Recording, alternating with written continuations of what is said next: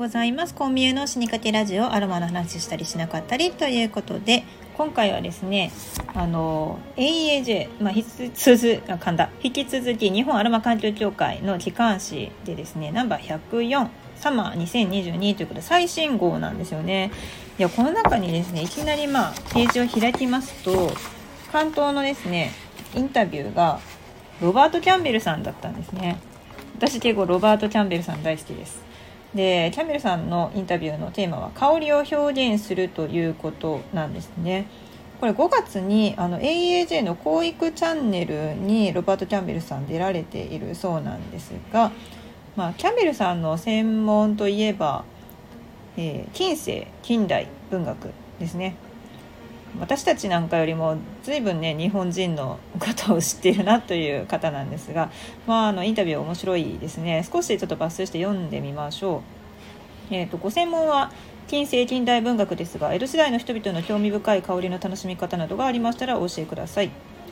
で、キャンベルさん、香枕などは面白いと思います。枕の中に香を焚く仕掛けがあって、女性が髪に香りを染み込ませるためのものですが、日本人は一つのものに複数の役割を付与するのが上手です。昼間は踏み台にも使いますし、鍵のかかるものなら手形や恋文などを入れ、旅先にも持参してゴマのハエ泥棒のリスクを防ぎました。香枕は浮世絵や俳諧などにも多数登場しますが、蒔絵が施された美しいものが多く、おそらくは武士や裕福な商人層の女性、置屋などで使われていたのではないかと思います。庶民の香りの楽しみ方についてはいかがでしょうか、という質問に対しては、中国の古事に半言香というのがあって、立てば亡くなったその人の生前の姿が煙の中に現れると言います。江戸時代の子ども向けの絵本や奇拍子などでも、まあ、煙のような吹き出しを使い、その中に夢を描いていきます。その煙は襟元あたりから出ているんです。煙の中に自分の燃える思いや懐かしい記憶を見て、その煙に焦がれるというのは平安時代の和歌にも登場します。江戸の庶民はもちろん線香を使いましたし、そこには手を合わせて先祖を供養する意味もあるでしょうが、人が払われて一人だけの静かな夜、線香の香りとともに煙の中に親しく思う人の面影が浮かぶ。その香りを運ぶ煙がすごく大事だったんじゃないかなと思います。昔も今も香りはパーソナルなもの、大切なアイデンティティの一つなのではないでしょうか、といった感じでですね、まあキャンベルさんがこう質問に対して打ち返してくる言葉そのものがですね、もうなんかすみませんっていう現代の日本人の言葉遣い、まあ、語彙の中からはですね、なかなか出てこないような単語がいっぱい出てくるわけですよね。これ読んでるだけですごい気持ちいいですね。何気に私、日本語日本文学科出身なんですけれども、最近あのちゃんと文学らして文学も読んでおらず、まあ、あの現役時代もですね、そこまで詳しいわけではなかったんですが、こうやって改めてその言葉に対しても意識すると、あの香りをね表現する時の言葉について、このインタビューの後半で書かれているんです。えーまあ、香水の話なんかもされているんですが、この広域チャンネルに登壇された時のお話ですね。子どもたちに香りの辞書を作ろうというふうに提案したそうなんですね。で、そうすると結構こう日本語って擬音語とか擬態語ってすごい多いですよね。オノマトペって言われているものです。まあ言ったらですね、漫画の中で後ろに書かれているシャキーンとかピカーとかゴゴゴゴゴとかですよね。あの荒木博彦先生が大きく書きがちなあの擬音語ですよ。で、あと色もですね、すごく色の表現もすごく美しい言葉がたくさんありますよね。キャンベルさんによると、色もひゃく以上の茶色だったりひゃく以上のネズミ色があるそうです。なんかもう想像できませんけど、見分けるだけでも大変ですが、まあ、表現する言葉はひゃく以上存在するということですね。で、子どもたちにそういうなんかこう香りを言葉で表現してみようっていうふうに提案した場合に、どういったものが出てきたのかっていうと、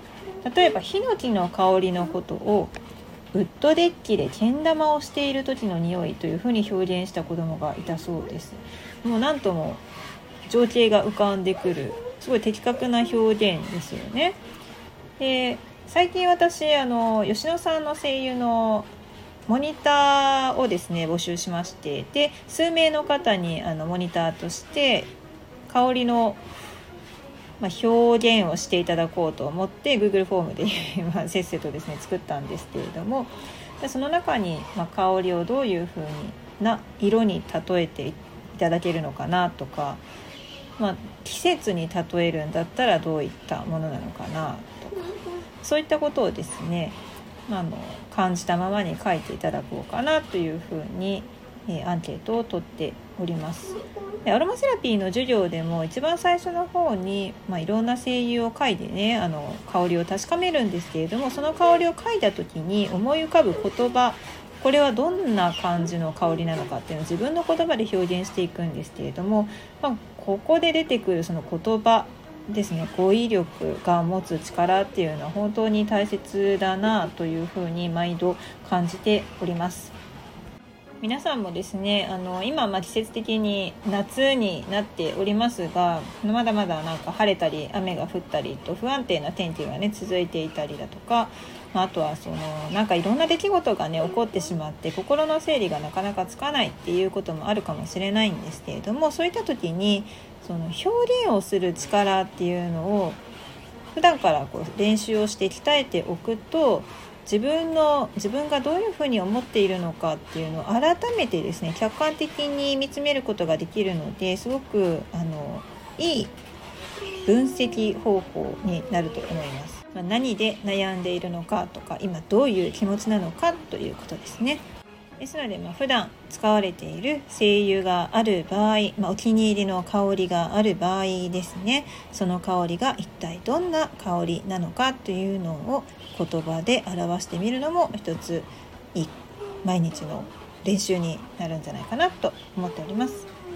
というわけで今回はですね、香りを言葉にして表現するということで、えーと、エーイージェージェー のインタビュー記事、ロバート・キャンベルさんの記事からお届けしました。ではでは。